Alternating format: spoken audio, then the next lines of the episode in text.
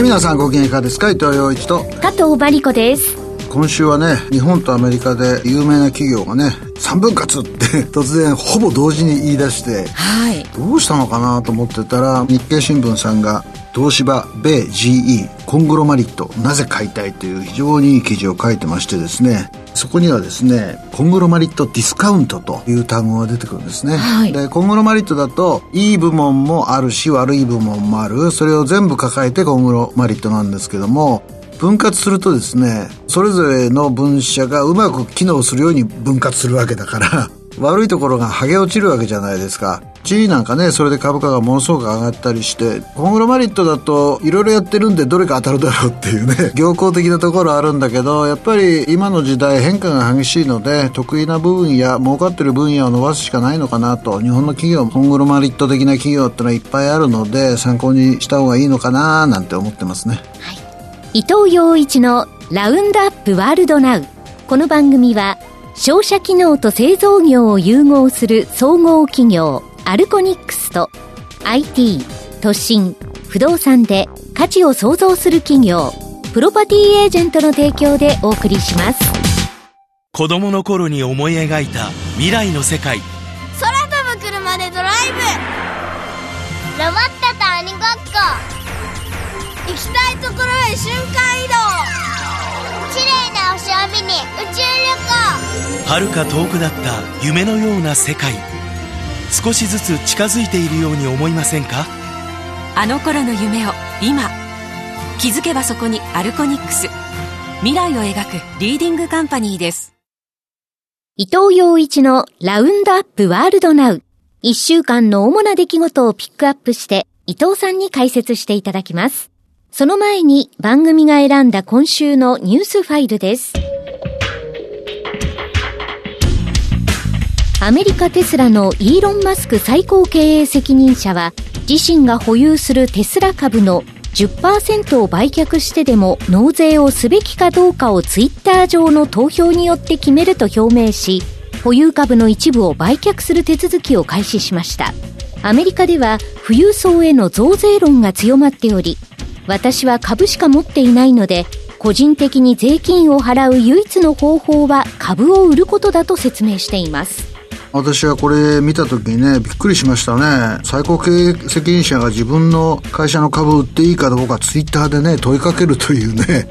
これだから知ってる人いたらね、空売りすればいいわけで、事実テスラの株はものすごく落ちました。ちょっとこの人は本当にやることが派手だなと。中国でもアメリカでもね、あまりにも飛んだ人をどうにかしなきゃいけないっていう考え方はあって、中国ではそれは共同富裕というこの番組で何回も取り上げてますけど、上を叩くという形で。アメリカもね、もっと税金払えと巨額の富を持ってる人はね、そしたらイーロン・マスクは、いや、キャッシュはないんで、株売るしかないっすってツイッターで言ったと。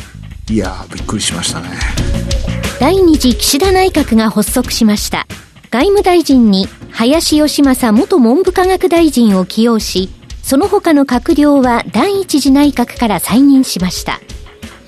歳出規模30兆円超を見込む経済対策を今月19日に決定します。持続的な成長への道筋を示せるのか、政策の実効性が問われます。これはポイントの1のところで取り上げたいなというふうに思います。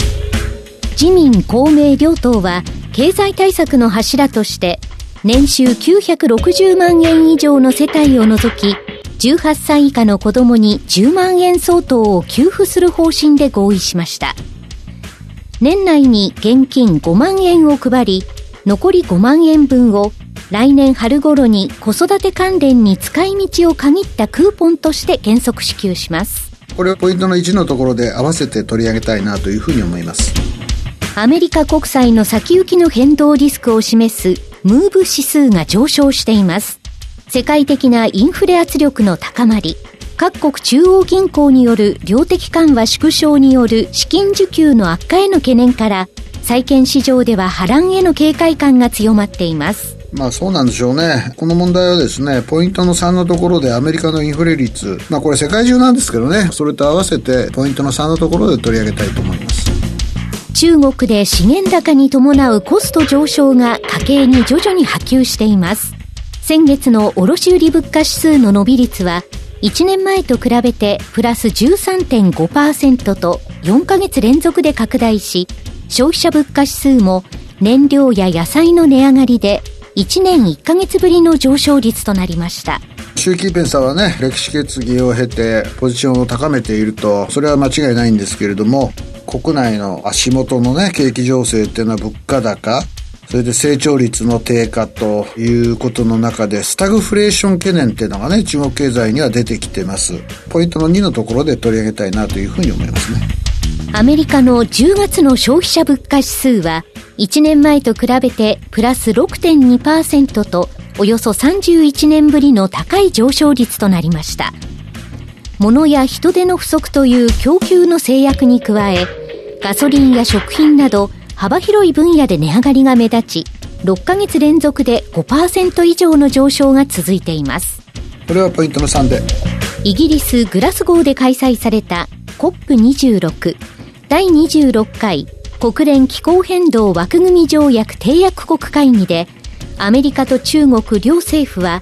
温暖化ガスの一種であるメタンや石炭の削減森林保護など気候変動対策での協力策を盛り込んだ共同宣言を発表しました。COP26 のですね最大のサプライズという感じがしますよね。もう明らかに誰が見ても仲が悪く喧嘩しているように見えるんですけれども今回こういう形でですねいや協力できるとこは俺たち協力するんだよというところを見せたということだと思いますね。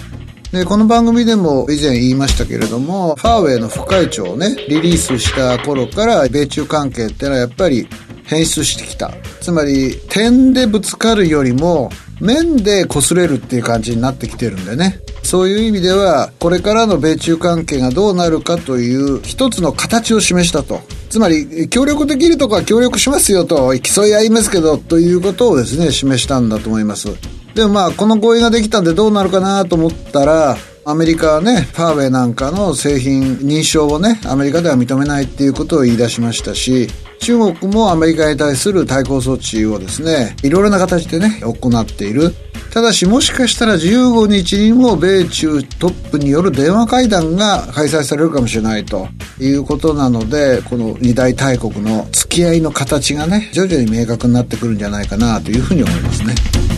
中国共産党は第19期中央委員会第6回全体会議を開催し、毛沢東、鄧小平の時代に続く第3の歴史決議を採択しました。習近平総書記による中国の特色ある社会主義思想を21世紀のマルクス主義と位置づけ、習総書記を革新とする党中央が歴史的な成果を上げ、歴史的変革を起こしたと総括しました。習近平総書記の来年秋の党大会での異例の3期目就任は確実とみられます。先週ね、中国特集やったんですけど、やっぱりあまりにも興味深いので、ポイントの2のところで取り上げたいなというふうに思います。ヨーロッパ各国がコロナワクチンの3回目の追加接種、通称ブースター接種を急いでいます。感染者が再び拡大しており、冬に大流行して重症者が増えるのを防ぐ狙いがあります。WHO 世界保健機関は途上国も含めた公平なワクチン普及を目指しており、すべての人への追加接種には否定的な見解を示しています。先進国はね、おおむねコントローラブルなシチュエーションになりつつあると。まあやっぱり途上国かな。インドとかね、随分成功したところもあるし、南アフリカも減ってるし、ブラジルも減ってるんで、来年はどういうピクチャーになるのかなという感じがねしてますね。日本がやっぱり一番興味ありますよね。やっぱり自分が住んでるので。だから今の低水準がどのくらい続くのか続いてほしいんですけどそれに一番興味がありますよね。今週のニュースファイルでした。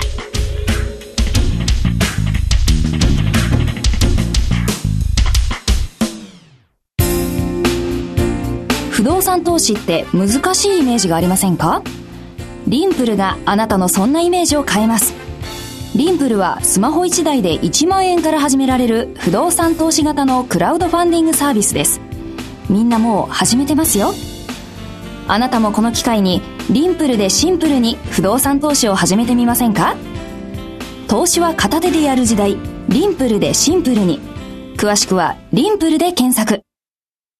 それでは、主なニュースを伊藤さんに解説していただきます。はじめは、第二次岸田内閣が発足しました。外務大臣に林義正元文部科学大臣を起用したほかは一次内閣から再任されています。メンバーはね、あんまり私は興味がなくて、だってそんなものすごく個性ある人いないじゃないですか。まあ、林さんはね、岸田さんに次ぐ派内ナンバー2なんですけれども、はい、どちらかというと日中議連にですね、深く関わってきた経緯なんかからして、安倍さんや麻生さんから見ると、親中派だというふうに見られている。閣僚、今のところ、これっていう目立った人がいない中では、ある意味目立つ人なんですけれども、外交なのでね、内政にあまり関わってこないという面があるので、まあ内政を見るとですね、やっぱりご祝儀相場あったかな日本の株式市場にっていうね、感じがしますよね。はい今日はボーンと上がってるんだけれども、その前はあんまり良くないね、ねえー、状況が続いて、それなぜかって考えてみると、安倍さんの時はですね、アベノミクスというのがあってですね、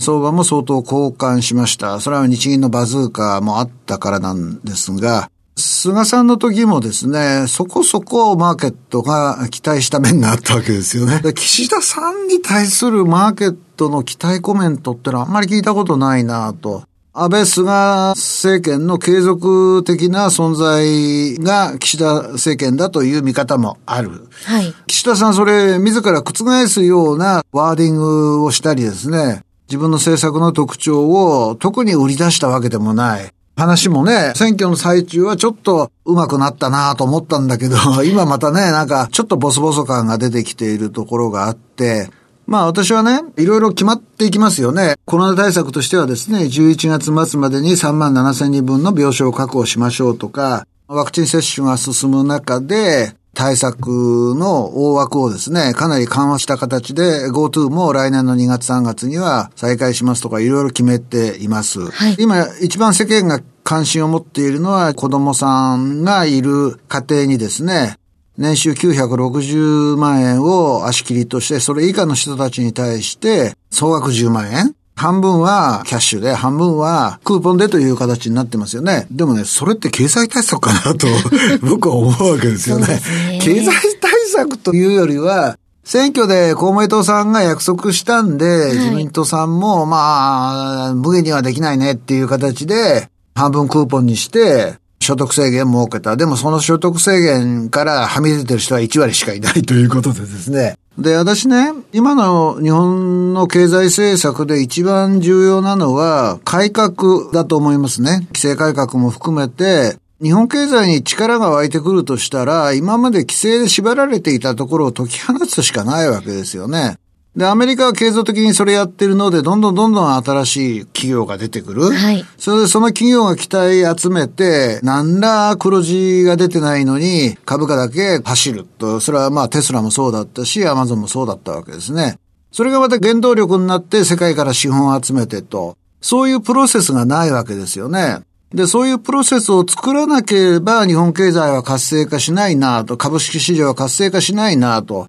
雇用も増えないな、所得も増えないな、というふうに思っている中で、うん、なんか目立つことしないな、この人は、というのがね、私の印象なんですよ。じわりじわりとやる人なのかもしれない。予想外ね、選挙も勝ったわけだし、でもそれがどちらかというと別に岸田さんだから勝てたというよりは、野党がだらしないからね、勝てた。でもその中で検討したのは維新の会になるわけですよね。で、ね、維新の会ってのは何を言ったかというと、もう松井さんが口を酸っぱくして、改革なんです、改革なんです。分配の前に成長がなきゃいけませんって言われて、まあそれはビジネスマンは誰でもそう思うわけですよ。だから、公明党さんと長い間、連立政権を作ってるんで、気持ちはわかるけども、やっぱり勢いのある維新がなんでこう勢いついたのかっていうところをですね、分析すればですね、新しい経済政策には思いつくはずなんですよね。私は選挙控えで最初はスロースローという岸田さんの今のやり方はわかるんだけれども、はい、それ続けてたらですね、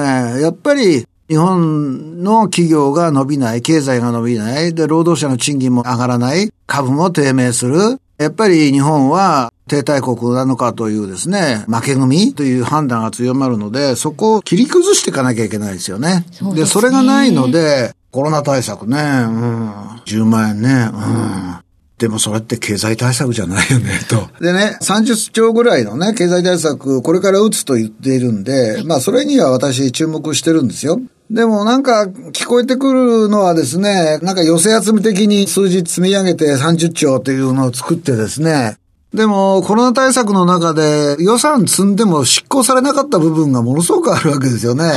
あれじゃあしょうがないな、ということでですね、首相になられたんだから、これはやるぞというところをですね、見せて、日本経済に活力をね、含んでもらえれば、まあまあの長期政権になり得る可能性はありますというふうに思いますよね。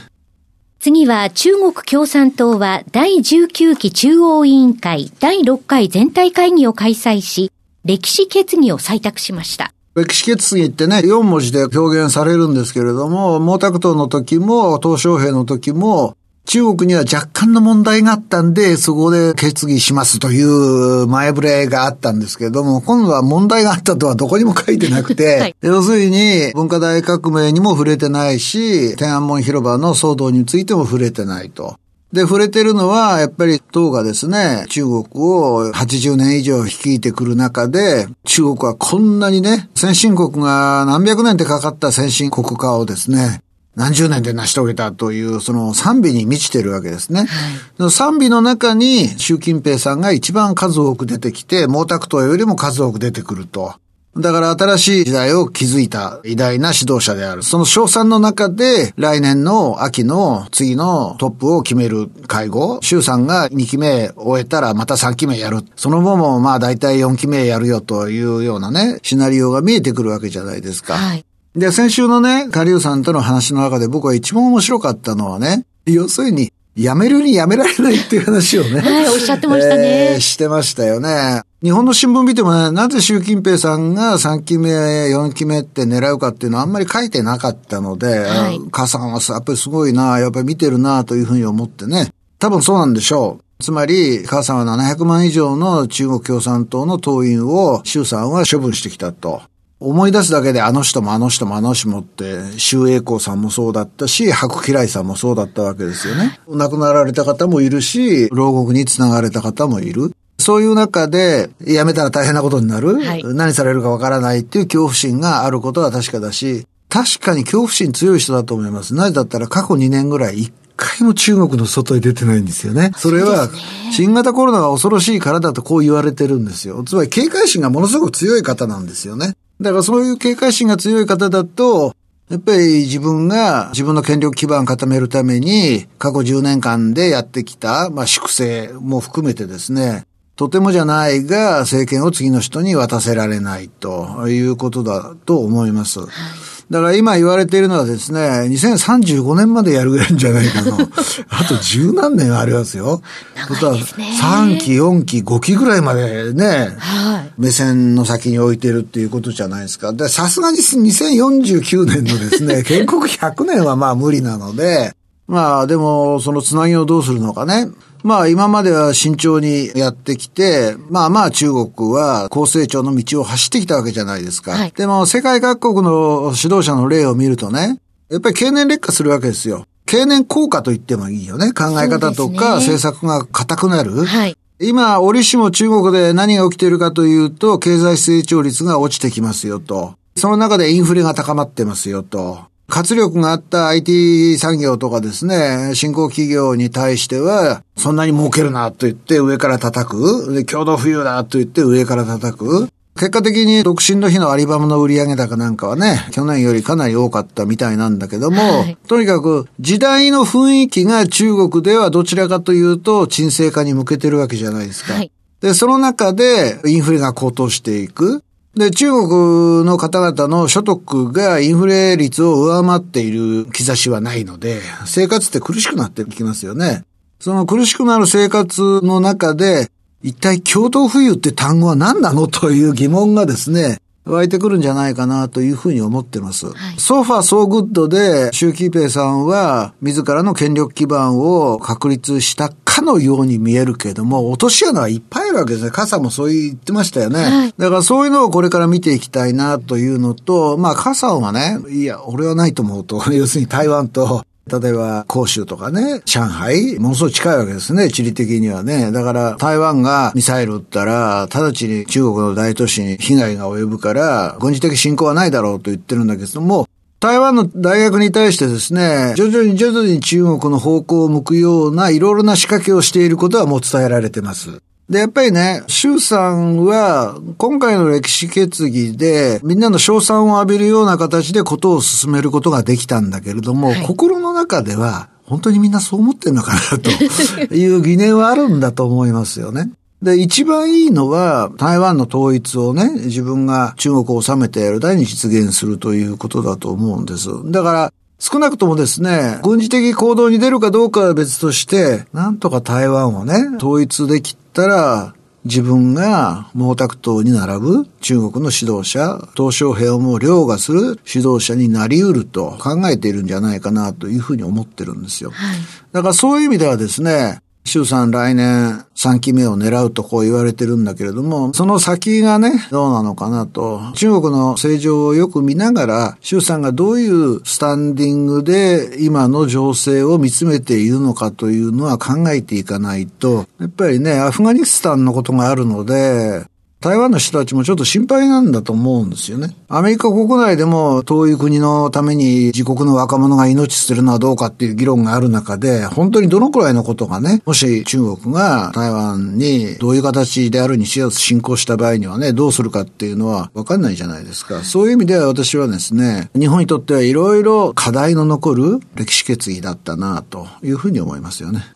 次は、アメリカの10月の消費者物価指数がおよそ31年ぶりの高い上昇率となりました。これね、世界的なんですよ。日本は今週日銀発表したね、企業間の物価はものすごく上がってますし、中国でも卸売物価の動きがやっぱりね、一つの要因は、やっぱり荷物が動かない、世界的にね。そうですね。いうことですよね。荷物が動かないっていう点では、まあ、空輸される荷物は少ないので、船のね、レートを見ていたんですよ、ずっとね。バルチック海運指数っていうのがあってですね、はい、それは不定期船のですね、価格をロンドンの海運取引所が指数化したものなんですけれども、最近にてこれはドーンと下がってきてるんですよ。ということは、要するに、海運のコンテナ不足とかも下がれたことがですね、少し緩和してきてるのかなというふうに思うんですね。で、もしそうだとすると、アメリカ市場にはですね、こういう見方があります。インフレも10月がピークだったんじゃないのと。つまりその一番ピークの時の数字が6.2%だった。まあわかんないですよ。だって他にもいろいろファクターはあるわけでね。はい、で、今週ね、バイデンさんが訪れたところは港湾です。船の荷物が動かないんでアメリカの物価が上がってるんだと。で、アメリカのスーパーで物がなかったことなんか僕一回も見たことないんだけど、最近はそういうね、現象見えている。それは船では港まで来てんだけど、荷下ろしができなくて、国内もトラック運転手が不足なんかしててですね、物がはけていかない。で、アメリカの企業はですね、おじゃあ値上げってこう値上げするわけですよ。日本はですね、うー、これ値上げしたら消費者買ってもらえないかもしれないっつって値上げしないというのがね、あって、もちろんものすごく懸念すべきことですよ。はい、で、債券相場がインフレ率に敏感なのは当たり前ですよね。でも株式市場はどちらかというと、まあまあ堅調なわけじゃないですか。今日だって日本の株ボーンと上がったみたいね。はい、で、それは、特にアメリカがそうなんですけれども、いや、インフレになったって企業は値上げすればいいわけだから、収益が確保できるよねっていう見方ができるわけですよね。だからそういう意味では債券と株式はインフレに対するスタンディングは全然違うと、立ち位置はね。そういう感触でですね、あと金はどうなのかとか、ビットコインはどうなのかとか、いろいろ見方は分かれるんですけれども、私はインフレが高まったからすぐ心配だとかそういうことではなくて、じゃあどこにどういう影響が現れて、この高いインフレ率はいつがピークでこのまま下がるのか。だってね、インフレ率が上がり続けるわけはないんですよ。だって物はつい最近までデフレなほどですね、たくさんあったわけで、動かせば消費者に渡るっていうところになってるので、じゃあいかにして渡されるのか、はい、路地がうまく機能するかっていうところを見ていく必要があるのかなというふうに思いますよね。今週のニュースファイルでした。子供の頃に思い描いた未来の世界。空飛ぶ車でドライブ。ロボットと鬼ごっこ。行きたいところへ瞬間移動。綺麗な星を見に宇宙旅行。遥か遠くなった夢のような世界。少しずつ近づいているように思いませんか？あの頃の夢を今気づけばそこにアルコニックス。未来を描くリーディングカンパニーです今週のここを見てきたこれを見てきたのコーナーです伊藤さんに最近の街歩き食べ歩き旅の印象について語っていただきます旅の印象というか、旅から帰ってきた時の印象っていうのが正しいかもしれないですね。はい、数週間前に松本に行きました。その前に日光行った話はしましたよね。はい、帰ってくるじゃないですか。あ、東京もそろそろ紅葉の季節だな、つって、歩く。ね。例えば、代々木公園なんか歩くと、確かにね、色がついてるんですよ。少しずつ変わってきましたよね。うん、海岸館通りのね、イチョウの並木も黄色くなってきた。はい。だけどね、うんうわー、鮮やかっていうね、鮮やかさがどこにもないんだよね。そうですね。で、それはね、年々深まってるような気がして、ごめんなさいね、こんな単語使って、代々木公園のね、朝の紅葉を、代々木第二体育館の方から行った時に橋があるじゃないですか。はい。あの橋の上から見たらね、汚ねえなと思ったんですよ。本当に。どうして東京の紅葉はあんまり綺麗じゃないのかなと思ってね。ただ綺麗なとこあるんですよ。例えばね、夕暮れに日比谷公園の松本楼の裏側に立つと、逆光で葉っぱが透けて見えるんですよ。それキラキラキラキラしてね。だから僕はね、東京都心の紅葉で一番綺麗なのは、日比谷公園の夕方の松本楼の後ろから見る。すごいピンポイントですね。そう。でも他はね、どうなんだろうな皆さんどう感じてるかわからないんだけど、ね、私はね、あんまり綺麗じゃないような気がするんですよね。だからそういう意味ではね、旅の印象っていうんじゃなくて、旅から帰ってきた印象で言うと、ちょっとあれ、どうにかできたらしてほしいなと。日比谷公園の夕暮れの紅葉だけが綺麗っていうんじゃね、話にならないわけで、ちょっとね、そこが残念だなというふうに思いますよね。今週のここを見てきた、これを見てきたは、劣化する東京の紅葉でした。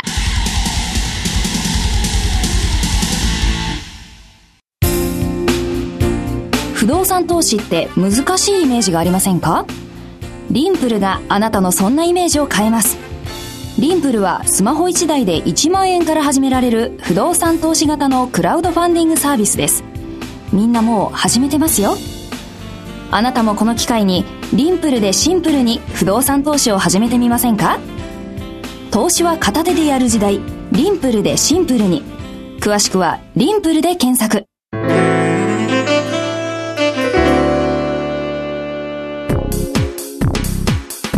伊藤洋一のラウンドアップワールドナウ。この番組は商社機能と製造業を融合する総合企業アルコニックスと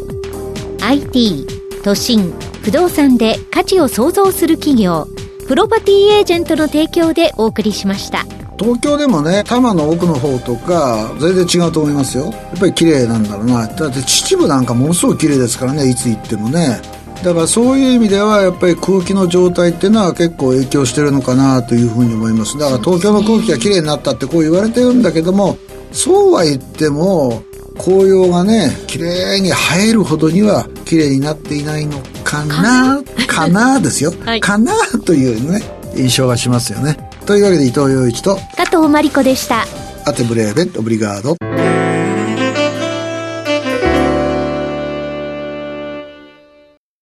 伊藤洋一のラウンドアップワールドナウアーカイブ配信のお知らせです